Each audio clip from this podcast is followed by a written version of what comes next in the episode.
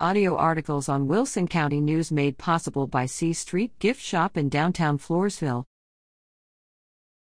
SA Stock Show and Rodeo finalizes music entertainment. The San Antonio Stock Show and Rodeo is excited to announce its final round of entertainers for 2023. The latest lineup includes Sunday, February 12th, at noon, William Beckmann. Thursday, February 16th, at 7 p.m., Randy Rogers Band. Tuesday, February 21st, at 7 p.m., Cole Swindell. Wednesday, February 22nd, at 7 p.m., Turnpike Troubadours. Saturday, February 25th, at noon, Flatland Cavalry. All shows follow a rodeo performance. Tickets are on sale now at sarodeo.com.